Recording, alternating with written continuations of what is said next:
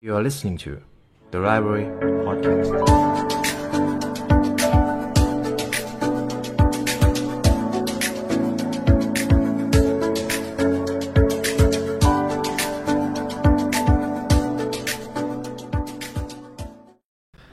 สวัสดีคุณผู้ฟังกันอีกครั้งนะครับ ผมยินดีต้อนรับเข้าสู่ The Library Podcast กันอีกเช่นเคยครับ ในวันนี้ครับผมมีหนังสือเล่มหนึ่งครับ ที่น่าสนใจมาก อย่าเป็นคนเก่งที่คุยไม่เป็น ผมอ่านหนังสือเล่มนี้เพราะว่าตอนผมไปร้านหนังสือเนะครับคุณผู้ฟัง ผมเจอหนังสือเล่มนี้ตั้งอยู่ในชั้นขายดีบ่อยมากๆ ผมก็เลยเปิดใจครับหยิบหนังสือเล่มนี้มาอ่าน ซึ่งเรื่องราวในหนังสือเล่มนี้มันน่าสนใจครับ ผมได้สังเกตเห็นว่าหนึ่งในทักษะที่สำคัญมากๆ ในการทำธุรกิจหรือไม่ว่าจะประสบความสำเร็จด้านใดก็ตามแต่คอนเน c t ชันเป็นสิ่งสำคัญ และการคุยเล่นเป็นหนึ่งในการสร้างคอนเน c t ชันที่ทรงพลังที่สุด เพราะ หลายครั้งที่เราสร้างความสัมพันธ์กับคนที่ดีได้ด้วยการคุยเล่นๆใช่ไหมครับ เราคงไม่สามารถไปสร้างความสัมพันธ์กับใครได้อย่างแน่นแฟ้นด้วยการคุยแต่เรื่องที่มีสาระเพียงเดียว มันอาจจะทำให้คุณเครียดเสียเปล่าใช่ไหมครับ ผมชอบประโยคนี้ในหนังสือมากเลยครับ คุณจะเป็นแค่คนธรรมดา หรือเป็นคนชั้นแนวหน้า วัดกันที่ทักษะนี้ครับ ทักษะคุยเล่นของคนที่ประสบความสำเร็จระดับโลก หนังสือเล่มนี้ครับแก่นสำคัญที่จะทำให้คุณได้ก็คือ เปลี่ยนการคุยเล่นที่ไร้สาระให้เป็นการคุยเล่นแบบคนชั้นแนวหน้า หากคุณผู้ฟังอยากอ่านหนังสือเล่มนี้ครับโอ้โหผมเต็มใจสนับสนุนมากเลย เพราะว่าเป็นเนื้อหาที่จะทำให้คุณสามารถสร้างความสัมพันธ์ที่ไม่ต้องเครียด แต่เป็นความสัมพันธ์ที่ทำให้คุณรู้สึกว่าสบายใจ คนที่คุณคุยด้วยเขาก็จะรู้สึกสบายใจกับคุณมากขึ้นสำหรับผมแล้วทักษะการคุยเล่นเป็นสิ่งที่สำคัญครับ จนมาถึงตรงนี้ครับหากคุณผู้ฟังได้ยินคำว่าการคุยเล่น คุณจะนึกถึงอะไรครับ หลายคนครับอาจจะนึกถึงการพูดคุยเรื่องไร้สาระอย่างสนุกสนาน หรือการพูดคุยเรื่องเบาๆ ที่ไม่ส่งผลกระทบต่อผู้อื่น แต่ผู้เขียนครับเขาบอกว่าการคุยเล่นไม่ใช่เรื่องไร้สาระ คุณผู้เขียนครับคุณยาสุดะทาดาชิเขาได้บอกว่า จริง ๆ แล้วการคุยเล่นนั่นแหละ เป็นเวทมนต์ที่จะช่วยเสกความสัมพันธ์และคุณภาพการทำงานของคุณให้เปลี่ยนแปลงไปตั้งแต่รากฐาน หากเราสังเกตเห็นครับคนที่คุยเก่งเขาจะสามารถเข้าหาหัวหน้าเข้าหาเพื่อนร่วมงานได้ดี แล้วผลงานของเขาก็จะดีตาม เพราะเขาไม่ได้มีปัญหาในความสัมพันธ์ใช่ไหมครับ ความจริงของโลกนี้ก็คือ เมื่อคุณประสบความสำเร็จในการสื่อสาร ก็จะเกิดผลกระทบดีๆต่อชีวิตตัวคุณ อย่างมหาศาลครับ ดังนั้นถ้าคุณมองว่าคุณเป็นคนที่สื่อสารไม่เก่งเข้าหาใครไม่ได้สำหรับผมแล้วมันเป็นเรื่องใหญ่ครับ เพราะคุณจะเติบโตยากมาก ต่อให้คุณจะเก่งในงานที่คุณทำสักเท่าไหร่ก็ตาม การสื่อสารก็เป็นเรื่องของการมีมนุษยสัมพันธ์ และความเป็นผู้นำด้วยครับ คุณผู้ฟังน่าจะเคยมีประสบการณ์ทำนองว่าเจอใครบางคน ก็รู้สึกว่าเขาเป็นคนคุยด้วย แล้วรู้สึกถูกคอ หรือกลายเป็น FC ในช่วพริบตาเลย ในบรรดานักธุรกิจเก่งๆครับ พนักงานที่มีลูกค้าประจำเยอะ หลายคนมีเทคนิคการเป็นที่ชื่นชอบของคนอื่น ซึ่งอาศัยการพูดคุยเล่นตรงนี้เนี่ยแหละครับ แค่การกล่าวว่าอรุณสวัสดิ์ขอบคุณครับ ฝากตัวด้วยครับแค่เอ่ยคำพูดสั้นๆ เหล่านี้แหละครับ ก็สามารถแสดงออกถึงความสุภาพ และสร้างความประทับใจให้อีกฝ่ายได้แล้ว และถ้าคุณผู้ฟังฟังพอดแคสต์นี้จบครับ ผมการันตีครับ ว่าคุณจะรู้สึกว่าชีวิตส่วนตัวของคุณเปลี่ยนแปลงไปชีวิตการทำงานของคุณพัฒนามากขึ้น ด้วยวิธีการสื่อสารตรงนี้แหละครับ และผมเชื่อว่าคุณจะประสบความสำเร็จ มากขึ้นอย่างแน่นอนด้วยทักษะนี้ครับ และเช่นเคยครับ หากคุณผู้ฟังอยากได้เนื้อหาจากหนังสืออย่าเป็นคนเก่งที่คุยไม่เป็นครบถ้วน คุณผู้ฟังสามารถซื้อหนังสือได้จาก The Library Shop นะครับผมจะทิ้งลิงก์ไว้ให้ข้างล่าง และมีอีกเรื่องหนึ่งครับ ตอนนี้ The Library ครับได้มี TikTok แล้วนะครับ ผมจะสรุปเนื้อหาที่เป็นประโยชน์ต่อชีวิต เป็นสาระสำคัญ จะสรุปให้สั้นๆ และผมจะนำไปลงไว้ใน TikTok หากคุณผู้ฟังอยากฟังเนื้อหาที่กระชับ และที่สำคัญ ใครก็ตามที่อยากเห็นหน้าผมนะครับเรียนเชิญที่ TikTok นะครับผมคัดกรองเนื้อหามาให้อย่างดีแน่นอน และผมเชื่อว่าการที่คุณได้ใช้เวลาสั้นๆ ไปกับการเรียนรู้ช่วงเวลาเหล่านั้นครับ ก็ถือว่าเป็นช่วงเวลาที่มีคุณค่ามากๆในหนึ่งวัน เอาละครับ ถ้าคุณผู้ฟังพร้อมครับ เรามาดูกันว่าหนังสือเล่มนี้จะให้อะไรกับคุณได้บ้าง เรามาดูกันที่บทที่หนึ่งครับวิธีเริ่มต้นคุยเล่นแบบคนชั้นแนวหน้า คนที่มีทักษะการคุยเล่นแบบชั้นแนวหน้าครับ เขาจะทำให้คู่สนทนาจำได้ ไม่รู้ลืมตั้งแต่นาทีแรกที่เจอกัน เรามาดูกันตรงนี้ครับ การคุยเล่นแบบคนชั้นแนวหน้าคืออะไร ผมได้บอกไปในบทนำครับว่าการคุยเล่นสามารถเปลี่ยนความรู้สึกนึกคิดที่คู่สนทนามีต่อตัวเราได้อย่างสิ้นเชิง คุณเคยได้ยิน first impression ใช่ไหมครับ ถ้าคุณเริ่มต้นไม่ดีที่เหลือครับ มันจะทำให้ดีได้ยากและมันท้าทายมากๆ มีผลจากงานวิจัยเยอะมากๆครับ พบว่าคนเราครับจะประเมินอีกฝ่ายแบบคร่าวๆ ตั้งแต่นาทีแรกที่เริ่มสนทนา โดยใช้เวลามากสุดไม่เกิน 4 นาที นั่นเท่ากับว่าทุกครั้งที่คุณจะสารความสัมพันธ์กับใคร 4 นาทีแรกที่จะได้เจอกัน เป็น 4 นาทีที่มีค่าที่สุดในชีวิตของคุณแล้วครับและในความเป็นจริงของโลกนี้ครับ มนุษย์ตัดสินกันที่ภายนอกอยู่ก่อนแล้ว ถ้าคุณพลาด 4 นาทีนี้ไป มันเป็นไปได้ยากหรืออาจจะเป็นไปไม่ได้เลยที่คุณจะนำ4นาทีที่เสียไปกลับคืนมา ซึ่งนั่นก็หมายความว่าถ้าคุณผู้ฟังสามารถทำให้อีกฝ่ายประทับใจในตัวคุณตั้งแต่ครั้งแรกที่เจอกันได้ ผมอาจจะไม่พูดว่ามันง่ายนะครับ มันก็เป็นเรื่องที่ท้าทายและต้องฝึกฝนพอสมควร แต่ถ้าคุณทำได้ ความสัมพันธ์หลังจากนั้นครับจะแน่นแฟนขึ้นทำให้อีกฝ่ายยอมรับคำขอร้อง หรือดีลของคุณได้ง่ายขึ้นตามไปด้วย ที่นี่ครับแล้วต้องทำอย่างไรล่ะ จึงจะสร้างความประทับใจที่ดีได้ คุณยาสุดาครับเขาได้บอกไว้ว่าเทคนิคที่เขาอยากให้คุณได้ลองเริ่มต้นฝึกตั้งแต่ตอนนี้ คือการแนะนำตัวเองให้สั้นและกระชับที่สุดครับ ผมบอกเลยว่าหลังจากที่ผมอ่านตรงนี้ ผมเขียนประโยคที่ผมจะแนะนำตัวเองครับ เป็นประโยคที่สั้นๆ และเข้าใจได้ง่ายที่สุด มันมีใจความอย่างนี้ครับ สวัสดีครับผมชื่อไลออนนะครับ ผมเป็น podcaster ของ The Library Podcast วันนี้ผมดีใจมากเลยที่ได้มาเจอคุณ ผมขอฝากเนื้อฝากตัวด้วยนะครับ นี่ก็เป็นคำแนะนำสั้นๆครับ คุณผู้ฟังอาจจะลองเขียนคำแนะนำเกี่ยวกับตัวคุณเอง ให้ กระชับ และเป็นตัวตนของคุณมากที่สุด ลองเริ่มตั้งแต่ตอนนี้ก็ได้ครับ ซึ่งมันจะทำให้คุณรู้สึกว่ามีอาวุธในการที่จะไปเจอใครได้ง่ายมากขึ้น เพราะถ้าคุณไม่ได้เตรียมตัวเนี่ยแน่นอนเมื่อคุณไปเจอเขา มันมีโอกาสเยอะครับสำหรับคนที่พูดไม่เก่งก็จะยืนอึ้งอยู่สักพักหนึ่งเมื่อก่อนผมเป็นครับ เวลาผมจะไปเจอคนที่ไม่เคยเจอแล้วอยากเจอเนี่ย ถ้าผมไม่ได้เตรียมตัวเนี่ยเดทแอร์นะครับผมไม่รู้เหมือนกันว่าจะต้อง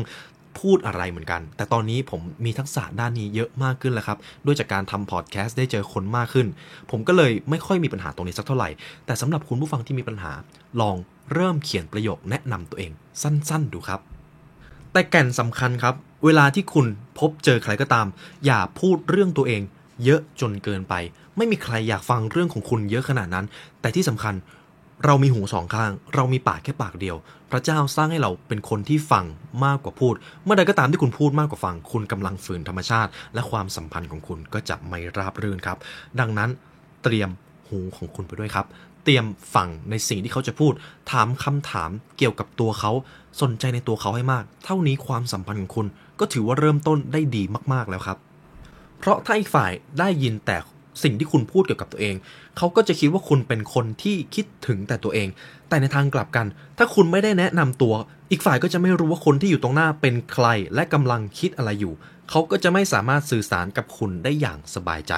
ดังนั้นการนำเสนอตัวเองในระดับที่พอเหมาะ จึงช่วยลดระยะห่างระหว่างกันได้อย่างมีประสิทธิภาพและอีกเทคนิคหนึ่งของคนที่คุยเล่นชั้นแนวหน้าครับ เขาจะพูดคำว่าขอฝากเนื้อฝากตัวด้วยในช่วงเริ่มต้นของการ สนทนาครับ ตอนที่เราคุยเล่นครับ เรื่องหนึ่งครับที่ทำได้ยากที่สุดที่คุณทาดาชิเขาได้บอกก็คือ การทักทายอย่างนอบน้อมในช่วงต้นของการสนทนา ซึ่งสาเหตุจริง ๆ แล้วอาจจะมีอยู่มากมายครับ แต่หลักๆ แล้วเป็นเพราะคนส่วนใหญ่มักจะไม่ใส่ใจกับการทักทายในช่วงต้นของการสนทนาทีนี้มีประโยคนึงที่น่าสนใจครับ แล้วผมก็ได้ลองนำไปใช้มันได้ผลมาก ก่อนอื่นครับ ให้คุณแสดงสีหน้า ที่ยิ้มแย้มแจ่มใสไว้ก่อน แล้วพูดในทำนองที่ว่า วันนี้ขอบคุณมากนะครับที่สละเวลาให้มาเจอกัน ผมขอฝากเนื้อฝากตัวด้วยครับ แน่นอนครับถ้าคุณสามารถพูดประโยคนี้ได้ในช่วงเริ่มต้นของการพูดคุย คุณจะกลายเป็นคนที่ดูถ่อมตัวและน่าค้นหามากขึ้น เพราะความเป็นจริงครับ ไม่มีใครเกลียดคนที่ยิ้มแย้มทักทายว่าขอฝากเนื้อฝากตัวด้วยแน่นอนครับ ฉะนั้นลองฝึกฝนทักษะนี้ดูครับทีนี้มีอีกบทความหนึ่งผมอยากจะ เอามาฝากสำหรับคนที่คิดว่าตัวเองเป็นคนที่สื่อสารไม่เก่งเข้าสังคมไม่เป็น คุณผู้เขียนครับเขาบอกว่าจริง ๆ แล้ว ทักษะการเข้าสังคม ต่อให้คุณไม่ชอบที่จะเข้าสังคม คุณก็ต้องฝึกเข้าสังคมครับจริง ๆ แล้วผมเห็นด้วยในเรื่องนี้มาก ๆ เพราะว่าถ้าคุณเข้าสังคมเป็นคุณก็จะมีคอนเนคชันการทำงานการประสานงานต่างๆ มันจะราบรื่น ในทางตรงกันข้ามครับ ถ้าคุณเข้าสังคมไม่เก่ง แถมยังไม่เรียนรู้ที่จะเข้าสังคมด้วย ทุกอย่างมันจะดูประสานยากไปหมด คุณอาจจะต้องใช้ชีวิตอย่างโดดเดี่ยวไปเลยก็ได้ ในความเป็นจริงครับ การที่ผมเองก็ได้ยินคนจำนวนมากที่พูดว่า เราเป็นคนที่เข้ากับคนอื่นยาก ซึ่งในความเป็นจริงแล้ว การเข้ากับคนอื่นยาก ไม่ใช่ความผิดปกติ หรือเรื่องแปลกประหลาดแต่อย่างใดคุณผู้ฟังเองก็น่าจะเคยได้ยินนะครับว่าผมเนี่ยก็เป็นคน introvert ไม่ชอบไปเจอคนเยอะๆ เพราะว่าเจอคนเยอะๆ แล้วมันเหนื่อยใช่ไหมครับ เพราะคนในโลกนี้ส่วนใหญ่เดิมทีเป็นคนที่เข้ากับคนอื่นยากอยู่แล้ว ผมขอนำเรื่องราวจากรายการโทรทัศน์หนึ่งมาให้คุณผู้ฟังนะครับ มีครั้งหนึ่งครับ รายการโทรทัศน์หนึ่งได้นำเสนอเกี่ยวกับเรื่องราวของวอร์เรนบัฟเฟตผู้ได้รับการยกย่องว่าเป็นนักลงทุนอันดับหนึ่งของโลก ตอนที่วอร์เรนบัฟเฟตไปที่โรงเรียนเก่าของเขาครับเขาถูกนักเรียนของที่นั่นถามว่า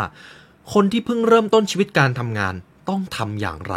ถึงจะเข้าไปเป็นเหล่าผู้บริหารในโลกธุรกิจ ได้ไวที่สุด สิ่งที่เขาตอบมันน่าสนใจครับ เขาบอกว่าสิ่งที่เขาอยากให้รู้ไว้เลยก็คือ คนที่มีพรสวรรค์นั้น ไม่ว่าจะไปอยู่ที่ไหน เขาก็โดดเด่น นั่นไม่ใช่เพราะว่าเขามี IQ ถึงระดับ 200 แต่การกระทำของเขาต่างหากที่ทำให้เรารู้สึกแบบนั้น หนึ่งในนั้นก็คือ ทักษะการสื่อสารครับ มันเป็นสมบัติล้ำค่าในชีวิตของเรา คนที่พูดคุยไม่เก่ง อาจต้องใช้เวลามากหน่อย แต่คุณต้องฝึก ควรหมั่นฝึกฝนจนสามารถพูดต่อหน้าผู้คนได้อย่างคล่องแคล่ว การเขินอายเวลาต่อหน้าผู้คน ถือว่าเป็นจุดอ่อนที่ร้ายแรงครับ ทักษะการสื่อสารเป็นสิ่งที่สำคัญมาก ในตรงนี้ครับอาจจะไปโดนใจของคุณผู้ฟังหลายคนที่รู้สึกกลัวเวลาที่จะต้องพูดต่อหน้าคนเยอะๆ แต่ผมแนะนำครับ คุณต้องฝึกไว้ พูดกับตัวเองหน้ากระจก คุณต้องทำจนกว่าคุณจะรู้สึกว่าการพูดกับหน้ากระจกเป็นสิ่งที่ปกติไปแล้ว และผมกล้าพูดได้เต็มปากเลยว่า ถ้าคุณมีทักษะการสื่อสารติดตัว มันจะกลายเป็นสมบัติล้ำค่า ที่ตีราคาไม่ได้เลยเป็นสมบัติที่ล้ำค่ามากๆครับ ทีนี้เรามาถึงบทที่ 2 ครับเราต้องใช้หัวข้อสนทนาแบบไหนล่ะ ถึงจะทำให้การคุยเล่นราบรื่นและสร้างความสัมพันธ์ที่ได้ ผมขอยกหัวข้อนี้มานะครับ ราะว่าผมเชื่อว่าหลายคนคิดว่าการคุยเล่นที่ดี จะต้องเป็นเรื่องที่ตลกจะต้องทำให้อีกฝ่ายหัวเราะได้ แต่ผู้เขียนครับ คุณยาสุดะเขาบอกอีกแบบหนึ่งเลย สิ่งที่คุณจะเอานำมาคุยเล่น ไม่จำเป็นต้องเป็นเรื่องตลกเลยครับ ถ้าคุณไม่ใช่คนตลกการฝืนตลก มันจะกลายเป็นสิ่งที่เครียดทันที เพราะหนึ่งในคนที่ไม่ตลก นั่นก็คือตัวผมครับ ผมเป็นคนที่เล่นมุกไม่ตลกเลย ผมเป็นคนที่พูดในเรื่องไร้สาระไม่เก่งมากๆ แต่คุณยาสุดาครับเขาบอกว่าหัวข้อที่นำมาคุยเล่นแล้วดีกว่าคือ หัวข้อที่น่าสนใจครับ พอเราพูดถึงเรื่องสนุกหลายคนก็อาจคิดว่าจะต้องเป็นเรื่องเล่าที่ตลกเหมือนอย่างดาราตลก แต่จริง ๆ แล้วมันไม่ใช่อย่างนั้นครับ เรื่องสนุกไม่จำเป็นต้องตลกขบขันฟันนี่เสมอไป แต่ต้องมีความน่าสนใจ นี่ก็เป็นเรื่องสนุกแล้ว คุณไม่จำเป็นต้องฝืนเล่าเรื่องตลก แค่พูดเรื่องที่อีกฝ่ายน่าจะสนใจ และอยากเล่าให้คุณฟังเพิ่มเติม บรรยากาศการคุย ก็สนุกสนานขึ้น เท่านี้ครับคุณก็ประสบความสำเร็จเกินครึ่งแล้วครับ คุณอาจจะหยิบยกเรื่องของสุขภาพจุดเด่นของเขา หรือกิจกรรมหรือบริการที่ยังไม่ค่อยมีใครรู้จัก อุปกรณ์อำนวยความสะดวก หรือสถานที่ท่องเที่ยวที่กำลังเป็นไวรัลคุณอาจจะพูดกับคู่สนทนาที่ดูมี ร่างกายที่เป็นฟิตเนสแมนคุณก็อาจจะพูดว่าโหร่างกายคุณดูดีมากเลย จริง ๆ แล้วคุณเล่นฟิตเนสใช่ไหมครับเนี่ยผมสามารถมองออกได้เลย หลังจากนั้นครับสถานการณ์มันจะพาไปมันก็จะมีเรื่องราวต่างๆ มากมาย ที่จะทำให้คุณได้คุยเล่น แต่ข้อสำคัญก็คือ คุณก็อาจจะวางแผนเตรียมเรื่องที่จะพูดคุยไว้สัก 5-6 เรื่อง เท่านี้คุณก็จะไม่รู้สึกประหม่าแล้วครับ และถ้าหากคุณผู้ฟังได้สังเกตคนที่ประสบความสำเร็จ ไม่ว่าจะเป็นคนชั้นแนวหน้าในวงการธุรกิจ หรือคนในวงการอื่นๆ อย่างวงการกีฬาหรือการศึกษา เขาทำแบบนี้ได้ทุกคน เรามากันถึงบทที่ 3 ครับ เป็นเรื่องของการที่จะทำให้อีกฝ่าย เปิดใจคุยกับคุณ โดยไม่รู้ตัวครับ ผมชอบเรื่องนี้ครับ การพูดว่าอ๋ออย่างนี้นี่เองหรือนั่นสินะสำหรับผมแล้วครับ เวลาที่ผมพูดอะไรยาวๆ แล้วมีคนตอบแบบนี้ มันทำให้ผมรู้สึกว่าสรุปแล้ว เขาได้ฟังผมหรือเปล่า และผมมั่นใจว่าไม่ใช่ผมคนเดียวที่รู้สึกแบบนั้นครับ เพราะผู้เขียนครับเขาบอกว่าการพูดว่านั่นสินะ หรือการอืมออไปเฉยๆเนี่ยมันเท่ากับว่าคุณไม่ได้สนใจฟังเขาจริง ๆ ซึ่งเขาจะสามารถรับรู้ได้ในทันที ดังนั้นแล้วการพยักหน้ารับรู้ และการตั้งคำถามเพื่อให้การคุยเล่นดำเนินไปอย่างลื่นไหลต่อเนื่องนั้น วิธีฟังของคุณ เป็นสิ่งสำคัญมากครับ คนเราจะดีใจหรือสบายใจเมื่อมีคนฟังคำพูดของเขาอย่างจริงใจ ดังนั้นแล้วอย่ามัวแต่สนใจเรื่องที่คุณกำลังพูด หากคุณขัดเกลาวิธีฟังด้วย ทักษะการคุยเล่นและทักษะการสื่อสารของคุณก็จะเพิ่มสูงขึ้นครับ ผมก็ขอขยายความในเรื่องของการฟังหน่อยแล้วกัน การฟังจริง ๆ ครับ ไม่ใช่การฟังแค่คำพูดอย่างแน่นอน คุณจะต้องฟังสีหน้า ฟังกิริยา ฟังอารมณ์ของเขาในตอนนั้นด้วย เพราะถ้าคุณฟังแค่คำพูด คุณก็อาจจะไม่ได้ตกผลึกอะไร เขาก็จะรับรู้ได้ว่า จริง ๆ แล้วคุณก็ไม่ได้สนใจเขาสักเท่าไหร่ แต่เมื่อใดก็ตามที่คุณเลือกที่จะฟังกิริยาท่าทางของเขา ฟังสิ่งที่อยู่ข้างในของเขาด้วย มนุษย์ด้วยกันสามารถรับรู้ได้ครับ ดังนั้นแล้วการฟังมันอาจจะดูง่ายใช่ไหมครับ การนั่งฟังเขาเฉยๆ แต่จริง ๆ แล้วมันเป็นหนึ่งในทักษะ ที่ซับซ้อนมากๆ และหลายครั้งครับที่เวลาเรากำลังฟังใครพูดอยู่ มันจะมีหลายช่วงเลยที่เราอยากขอพูดหน่อยได้ไหมอยากจะพูดออกมา ต้องระงับความรู้สึกตรงนั้นไว้ให้ดี เพราะหลายครั้งที่เราเผลอพูดไปขัดกับอีกฝ่าย สุดท้ายแล้วความสัมพันธ์มันก็อาจจะไม่ราบรื่นสักเท่าไหร่ หรือบทสนทนาตรงนั้นก็อาจจะไม่มีประสิทธิภาพเท่าที่ควร ดังนั้นคุณต้องฝึกทักษะในการฟังให้ดีครับ ผมชอบประโยคนึงที่เขาบอกว่าการที่เป็นผู้ฟังที่ดี เปรียบเสมือนว่าคุณยอมให้อีกฝ่าย แผ่อิทธิพลความเชื่อมาไว้ในพื้นที่ของคุณ นั่นแหละครับ คือการฟังและการฟังมันยากกว่าการพูด คนที่พูดเก่งมีเยอะมากครับในโลกนี้ แต่คนที่ฟังเก่งจริงๆโอ้ผมน่าจะพูดประโยคนี้มาเยอะมากๆแล้วใช่ไหมครับ คุณผู้ฟัง แต่ผมก็ยังเชื่ออย่างนี้ครับ ในชีวิตผมคนที่ฟังเก่งจริง ๆ มีไม่ถึง 3 คนครับ ที่เหลือเป็นคนพูดเก่งหมดเลย และทีนี้ครับเราจะมาดูพื้นฐานของการฟัง โดยแสดงการ ปฏิกิริยาตอบรับในระหว่างที่ฟังอีกฝ่ายพูดกัน อย่างที่ผมได้บอกไปเลยครับ การพูดว่าอ๋อ อย่างนี้นี่เองหรือนั่นสินะ มันเป็นคำพูดตอบรับที่เรามักจะได้ยินอยู่บ่อยๆ ในระหว่างการพูดคุย สมมุติว่าคุณกำลังเจรจาธุรกิจกับกรรมการของบริษัทยักษ์ใหญ่นะครับ แล้วคุณเผลอพูดขึ้นมาอย่างเสียมารยาทว่าอ๋ออย่างนี้นี่เองทั้งที่ก่อนหน้านี้เขาพูดถึงข้อมูลธุรกิจข้อมูลบริษัท ในขณะที่คุณกำลังคุยอยู่ และคุณเผลอพูดไปแบบนั้น การเจรจาธุรกิจ อาจจะยุติลงเดี๋ยวนั้นมันเป็นไปได้นะครับ สิ่งสำคัญครับ คือคุณต้องฟังเรื่องที่อีกฝ่ายพูด แล้วเลือกใช้คำพูดที่สามารถถ่ายทอดให้อีกฝ่ายได้รู้ว่า ตัวคุณกำลังรู้สึกอย่างไรในตอนนั้น คุณอาจจะพูดว่าโหมันน่าสนใจมากเลยนะครับ จริงๆ แล้วมันเป็นเรื่องที่ผมเพิ่งรู้เนี่ยนะเนี่ยผมขอถามเพิ่มเติมอีหน่อยได้ไหมหรือถ้าวิธีที่คลาสสิกที่สุดครับ ทวนคำพูดในสิ่งที่อีกฝ่ายได้พูดไป นี่เป็นวิธีที่ผมใช้บ่อยมากๆ และเป็นวิธีที่ทรงประสิทธิภาพที่สุดแล้วครับ สิ่งสำคัญก็คือ คุณต้องทำให้อีกฝ่ายรู้ว่าสิ่งที่เขาพูดนั้นมี value มีคุณค่าในตัวเขา ฉะนั้นครับท่าทีที่บ่งบอกว่าคุณกำลังฟังคำพูดของอีกฝ่าย และเข้าใจคำพูดเหล่านั้นอย่างลึกซึ้ง ถือว่าเป็นสิ่งที่สำคัญ และเป็นศิลปะแขนงหนึ่งยังว่าได้ครับ ในหัวข้อนี้ครับ นั่นจะเป็นหัวข้อที่เราแทบทุกคนน่าจะมีความรู้สึกที่ต้องพบเจอ คุณผู้ฟังลองคิดถึงสถานการณ์ที่เรากำลังคุยกับคนคนหนึ่งอยู่ และเขาก็ได้พูดอะไรออกมา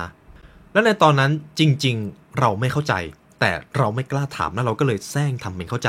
นี่น่าจะเป็นสถานการณ์ที่เกิดขึ้นบ่อยมากๆในชีวิตเราสำหรับผมแล้วเกิดบ่อยมากๆครับ สิ่งที่ผมทำครับก็คือทำเป็นเข้าใจทั้งที่ไม่เข้าใจ แต่จริง ๆ แล้วการแกล้งทำเป็นเข้าใจ จะทำให้คุณถูกมองว่าไม่ใส่ใจ เพราะเขาจะรับรู้ได้ในทันที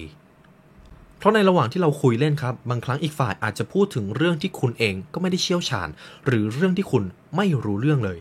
ในเวลาแบบนี้ครับคำถามก็คือต้องทำอย่างไรดี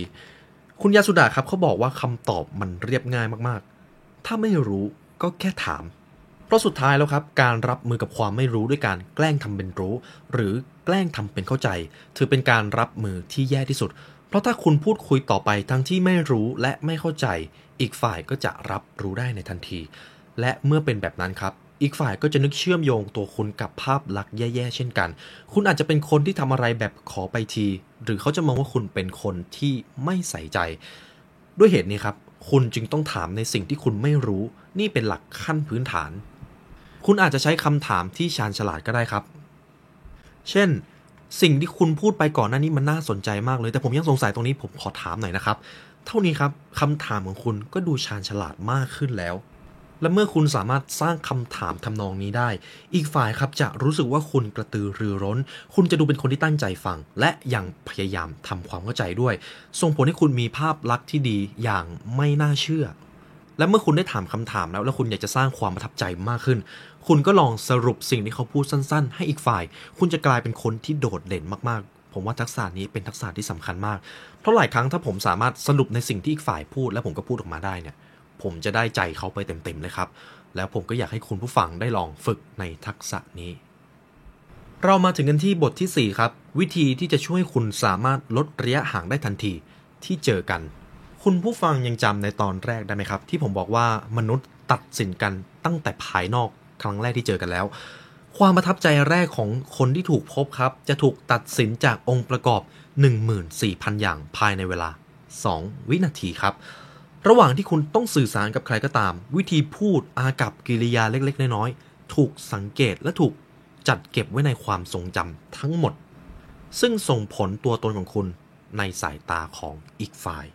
ในสังคมเราครับมีทั้งประเภทที่สนิทสนมกับทุกคนได้ในทันทีกับคนที่ไม่สามารถทำแบบนั้นได้ ดังนั้นแล้วสีหน้าท่าทางของคุณเป็นเรื่องที่สำคัญ แม้ว่าคุณจะเป็นคนที่ทำงานเก่ง หรือฉลาดสักแค่ไหนก็ตาม แต่ถ้าทำสีหน้าบูดบึง้งทำสีหน้าไม่พอใจทุกครั้งเวลาที่จะไปเจอกับใคร คุณผู้ฟังหลายคนน่าจะเคยเจอประสบการณ์คนที่หน้าเหวี่ยงอยู่ตลอดเวลา คุณน่าจะเคยเห็นใช่ไหมครับ หรือถ้าใครก็ตามที่มีปัญหานี้ ผมผมอยากรู้นะครับว่ามีคุณผู้ฟังเจอปัญหานี้หรือเปล่า เพราะว่า ผมก็มีเพื่อนหลายคนที่เป็นคนที่ถูกทักว่าเป็นคนหน้าเหวี่ยง ซึ่งหลายครั้งเวลาที่เขาไปเจอกับใครเนี่ยเขาจะถูกทักเลยว่าไม่พอใจอะไรหรือเปล่า ซึ่งมันสำหรับผมเนี่ยมันน่าจะเป็นปัญหาที่เขาเองก็หนักใจนะครับ เพราะบางครั้งเขาก็ไม่ได้อารมณ์เสียแต่สีหน้าท่าทางของเขาเนี่ย มันทำให้เขาดูว่าเป็นคนเหวี่ยงไปเท่านั้นเอง แต่คุณยาสุดะครับเขาบอกว่าคุณต้องปรับตรงนี้ให้ดี เพราะเราตัดสินกันที่ภายนอกอยู่แล้วตั้งแต่ครั้งแรกที่เจอกัน ซึ่งคุณยาสุดาครับเขามีประสบการณ์ครับเขาแค่ดูสีหน้าของผู้เข้าร่วมฝึกอบรมแต่ละคนตอนเดินเข้ามาในห้อง เขาสามารถตัดสินได้เลยครับ ว่าใครทำงานได้หรือใครทำงานไม่เก่ง เพราะสีหน้าของคนแบบนี้จะดูพึ่งพาไม่ได้ครับสำหรับคนที่ทำงานไม่เก่ง ซึ่งคุณยาสุดาครับเขาก็บอกว่าเวลาคุณจะคุยกับใครก็ตาม เวลาพูดครับให้ฝึกยกมุมปากขึ้นจนเห็นฟันหน้าบนอย่างน้อย 6 ซี่ หรือยิ้มน้อยๆครับเวลาที่คุณพูด และเวลาไม่ได้พูดก็ต้องยกมุมปากขึ้นด้วย นี่น่าจะเป็นวิธีที่คลาสสิกที่สุด และผมก็เห็นว่าคนที่ประสบความสำเร็จหลายคนก็ทำนะครับ เพราะสุดท้ายแล้วการแสดงสีหน้าไม่เป็นมิตร ก็เหมือนกับการแผ่รังสีที่ทำให้คนอื่น ไม่ค่อยชอบตัวคุณออกมา ส่งผลให้คุณตกอยู่ในสถานการณ์ที่เสียเปรียบครับเพราะถ้าคุณลองใช้เทคนิคนี้ครับ เปลี่ยนสีหน้าตอนทำงาน เปลี่ยนอากับกิริยาท่าทางให้เป็นมิตรมากขึ้น เพียงเท่านี้ครับ ความสัมพันธ์กับผู้คนและบรรยากาศในที่ทำงานก็เปลี่ยนแปลงไปแล้ว คุณจะดูถูกพลังของสีหน้าเสื้อผ้าและการดูแลรูปลักษณ์ภายนอกไม่ได้อย่างเด็ดขาด หากคุณอยากที่จะประสบความสำเร็จ ในหัวข้อต่อไปครับ การพูดถึงอีกฝ่ายในช่วงเวลาที่เขาไม่อยู่ หากคุณผู้ฟังได้ฟังพอดแคสต์หนังสือจงคบค้ากับความร่ำรวย มีอยู่ช่วงหนึ่งครับที่เขาบอกว่าความสำเร็จของคุณขึ้นอยู่กับว่า เวลาที่คุณพูดถึงอีกฝ่าย ในตอนที่เขาไม่ได้อยู่กับคุณ คุณพูดถึงเขาอย่างไร หากคุณเป็นคนหนึ่งที่เวลาพูดถึงอีกฝ่ายเนี่ย คุณจะใช้คำที่ไม่ค่อยสุภาพ อาจจะพูดถึงไอ้คนนั้น ไอ้คนนี้เนี่ย มันสามารถบ่งบอกถึงระดับของการประสบความสำเร็จของคุณได้ครับ ผมมีโอกาสได้ไปเจอคนที่เป็นผู้บริหารและประสบความสำเร็จ เวลาเขาพูดถึงคนอื่นเนี่ยเขาจะพูดสุภาพมากๆ เขาจะไม่พูดคำว่าไอ้เด็ดขาดครับ เขาจะพูดคำว่าคุณคนนั้น คุณคนนี้ หรือจะเรียกชื่อไปเลยก็ได้ ซึ่งมันทำให้ผมเห็นว่า เขาจะเป็นคนที่สุภาพมากๆสำหรับคนที่ประสบความสำเร็จจริง ๆ แล้ว ดังนั้นคุณควรพูดจาอย่างสุภาพอ่อนน้อม นี่เป็นเรื่องที่รู้กันทั่วไปครับ แต่เวลาเราพูดถึงเขาในตอนที่เขาไม่อยู่ เราอาจจะพูดถึงสัมพนามอีกแบบเลยก็ได้ ฉะนั้นครับเวลาคุณพูดถึงใคร ขอให้พูดด้วยความรู้สึกที่ว่าคุณสุภาพต่อเขา คุณอาจจะเริ่มต้นด้วยคำว่าคุณคนนั้น คุณคนนี้ พี่คนนั้น พี่คนนี้ก็ได้ แต่อย่าเริ่มด้วยคำว่าไอ้เลยครับ เพราะว่ามันอาจจะดูไม่สุภาพ และถ้าคุณใช้คำสุภาพได้อย่างช่ำชอง คุณจะถูกคนอื่นครับ มองว่าฉลาดและเอาจริงเอาจัง ในทางกลับกันครับ ถ้าคุณใช้คำไม่สุภาพ คุณจะถูกมองว่าเป็นคนอ่อนหัดในทันทีฉะนั้นผมอยากให้คุณได้ลองทบทวนการพูดของตัวเองดูครับ โดยเฉพาะเวลาที่เขาไม่ได้อยู่ฟังคุณ แต่สำหรับคนที่เป็นเพื่อนสนิทจริง ๆ ข้อนี้ก็อาจจะยกเว้นได้นะครับ แต่ก่อนที่คุณจะพูดอะไรกับใครก็ตาม ขอให้คุณคำนึงไว้ว่า คุณเป็นคนที่สุภาพนอบน้อม และคุณจะทำให้คนอื่นรู้สึกดี เรามาถึงกันที่หัวข้อสุดท้ายของพอดแคสต์ episode นี้ครับรออีกฝ่ายพูดด้วยสีหน้าอ่อนโยน และไม่กลัวความเงียบหรือเดทแอร์ครับ นี่ก็น่าจะเป็นหนึ่งในสถานการณ์ที่เราเจอกันบ่อยที่สุด เวลาเราพูดคุยอะไรกัน แล้วมันเกิดช่วงเวลาที่เงียบ หรือเดทแอร์เนี่ยมันจะมีความรู้สึกอึดอัดใช่ไหมครับ เราจะมาดูกันว่าแล้วทางแก้ความรู้สึกนี้ล่ะ เราจะทำได้อย่างไร คุณยาสุดาครับเขาบอกว่าโดยพื้นฐานแล้ว สิ่งที่ควรหลีกเลี่ยงในการคุยเล่นก็คือการเงียบ แต่มีอยู่ช่วงหนึ่งที่คุณควรจะเงียบ มันคือตอนที่คู่สนทนากำลังใช้ความคิดครับ เวลาพูดข้อเสนอสำคัญบางอย่างกับอีกฝ่าย ต่อจากนั้นอาจจะเกิดความเงียบตามมาได้ เพราะเวลาที่คนเราอยากไต่ตองอย่างถี่ถ้วน เราก็จะเงียบไปเองโดยอัตโนมัติ แต่ถ้าว่าถ้าเป็นคุณที่ต้องรอช่วงเวลาแห่งความเงียบนั้น หลายครั้งที่เรามักจะอดทนต่อความเครียดหรือความกังวลไม่ไหว และอยากพูดออกไปพูดรวมเป็นชุดออกมา ซึ่งถึงอย่างนั้นครับ ต่อให้คุณจะรู้สึกอึดอัดห้ามพูดแทรกครับ คุณต้องรอด้วยสีหน้าอ่อนโยน แล้วถ่ายทอดความรู้สึกที่ว่า คุณอุตส่าห์พิจารณาข้อเสนอของผมอย่างถี่ถ้วน ไม่ว่าผลลัพธ์จะเป็นอย่างไร ผมก็จะรู้สึกพอใจแล้ว ผมรู้สึกขอบคุณที่คุณกำลังคิดถึงข้อเสนอของผม นี่คือสิ่งที่คุณจะต้องรู้สึกครับเวลาเกิดช่วงเวลาที่เงียบในขณะที่อีกฝ่ายกำลังใช้ความคิดอยู่ สรุปนะครับอย่างที่ผมได้กล่าวไปในต้นคลิปเลย การคุยเล่นเป็นจุดเริ่มต้นที่สำคัญมากๆ ที่จะเชื่อมโยงระหว่างคนกับคนเข้าด้วยกัน ไม่ว่าจะทำงานอะไรครับ หรือมีความสัมพันธ์แบบไหน คุณก็ต้องเริ่มทักทายด้วยคำว่า สวัสดี และหลังจากนั้นครับการคุยเล่นเล็ก ๆ น้อยๆเหล่านี้นี่แหละ จะก่อให้เกิดความรู้สึกร่วมและความเข้าใจที่ลึกซึ้ง รวมทั้งกลายเป็นรากฐานของความสัมพันธ์ที่ไว้วางใจกันในภายหลังด้วย ถ้าใครก็ตามที่ยังรู้สึกว่าเป็นคนที่เข้าสังคมไม่เก่ง ไม่กล้าที่จะคุยเล่นกับใคร มันถึงเวลาที่จะต้องฝึกแล้วครับ ตอนที่ผมฝึกใหม่ๆครับ ผมฝึกพูดกับตัวเองหน้ากระจก ผมบอกเลยว่ามันเป็นอะไรที่มันแปลกมากแปลกกว่าตอนที่ไปคุยกับคนจริงๆซะอีก แต่พอทำไปเรื่อยๆครับมันรู้สึกชินครับ แล้วผมก็รู้สึกว่าผมทำได้เป็นธรรมชาติมากขึ้น และผลลัพธ์ที่เกิดขึ้นก็คือเวลาที่ผมไปคุยกับคนจริง ๆ ผมรู้สึกว่าผมพูดได้ไหลลื่นมากขึ้นครับ ถ้าเราสื่อสารโดยที่สามารถทำให้อีกฝ่ายคิดว่าเราเข้าใจความรู้สึกของเขา และเราจะฟังในสิ่งที่เขาพูด จะทำให้เขาไว้วางใจในตัวเราได้ครับ นี่เป็นกฎข้อที่สำคัญมากๆ เพราะความสัมพันธ์ของคุณจะแน่นแฟนขึ้นโดยอัตโนมัติ ผมก็ขอยกประสบการณ์ของผมเลย ในตอนที่ผมเป็นพนักงานประจำครับ ผมมีเพื่อนร่วมงานคนหนึ่งครับ ที่ไม่ค่อยถูกคอกันสักเท่าไหร่ มีครั้งหนึ่ง ผมไม่ได้เตรียมอะไรไปพูดกับเขานะครับ แต่ผมไปถามคำถามเขาสักสองสามคำถาม และหลังจากนั้นครับ ผมนั่งฟัง แล้วเวลาผมเจอหัวข้อที่น่าสนใจ ผมก็ยิงคำถามนั้นครับ เป็นคำถามที่เขาสนใจที่จะพูด หลังจากนั้นครับผมกับเขากลายเป็นคนที่มีความสัมพันธ์ที่ดีต่อกัน กลายเป็นเพื่อนร่วมงานที่ดีต่อกันครับ นี่เป็นหนึ่งในประสบการณ์ที่ผมได้เกิดขึ้น ซึ่งสิ่งที่ผมจะบอกให้เลยก็คือ เรื่องของการฟังจะทำให้คุณมีความสัมพันธ์ที่ดี อย่างไม่น่าเชื่อครับ และทักษะของการคุยเล่น ก็จะทำให้ความสัมพันธ์นั้นมีประสิทธิภาพสูงมากขึ้นไปอีก คุณก็จะประสานงานได้ราบรื่น และผมกล้าพูดได้เลยว่า คุณจะประสบความสำเร็จได้อย่างไหลลื่นมากขึ้น เพราะสุดท้ายแล้วใครก็ตามที่สามารถทำให้อีกฝ่ายคิดว่า คนคนนี้ไว้วางใจได้ สุดท้ายคุณจะไม่มีวันถูกทอดทิ้งครับ ไม่ว่าจะเป็นความสัมพันธ์ในที่ทำงาน ความสัมพันธ์กับเพื่อน ความสัมพันธ์กับคนในครอบครัวหรือญาติพี่น้อง คุณก็ต้องดูแลให้ดี คุณต้องตั้งใจสื่อสารเพื่อกระชับความสัมพันธ์ให้ลึกซึ้ง และแข็งแกร่ง ไม่ใช่สร้างความสัมพันธ์ที่ตื้นเขินและเบาบาง และหากคุณสามารถทำแบบนั้นได้ ชีวิตจะสมบูรณ์มั่งคั่งอย่างแน่นอน การคุยเล่นครับมีพลังยิ่งใหญ่ที่สามารถเปลี่ยนแปลงชีวิตได้ ประสบการณ์ชีวิตที่ผ่านมา เราก็น่าจะรู้ว่าคนที่สามารถสื่อสารได้ดีไม่ใช่คนที่พูดแต่เรื่องที่มีสาระได้เข้าใจชัดเจน แต่กลับกลายเป็นคนที่พูดคุยเล่น ได้อย่างน่าไว้วางใจครับ นี่ก็เป็นเรื่องราวส่วนหนึ่งเป็นเนื้อหาส่วนหลักจากหนังสืออย่าเป็นคนเก่งที่คุณไม่เป็นจากคุณยาสุดะทาคาชินะครับ ผมชอบหนังสือเล่มนี้มากเพราะว่าผมอ่านจบได้ภายในวันเดียวเป็นหนังสือที่สรุปมาได้เข้าใจง่ายๆครับ และถ้าคุณผู้ฟังชอบพอดแคสต์ในepisode นี้ครับ คุณผู้ฟังสามารถกดไลค์กดแชร์กด subscribe เพื่อติดตามการเรียนรู้ใหม่ๆจาก The Library Podcast ได้ครับหากอยากติดตามเนื้อหาสั้นๆนะครับ ผมยินดีเรียนเชิญให้คุณผู้ฟัง ได้กดลิงก์เข้าไปดูใน TikTok นะครับที่ผมจะแนบลิงก์ไว้ให้ข้างล่าง หรือถ้าอยากสนับสนุนผมครับโอ้นี่ผมเป็นคนขายของตั้งแต่เมื่อไหร่ คุณสามารถซื้อหนังสือได้จาก The Library Shop นะครับเดี๋ยวผมจะทิ้งลิงก์ไว้ข้างล่างเช่นกัน หนังสือทุกเล่มเป็นหนังสือที่ผมคัดกรองมาอย่างดี เป็นเนื้อหาที่คุณควรได้อ่านสักครั้งในชีวิตครับและนี่ก็ได้เวลาอันสมควรแล้วครับ ก็ผมขอลาไปก่อนครับ ขอให้วันนี้เป็นวันของคุณครับ สวัสดีครับ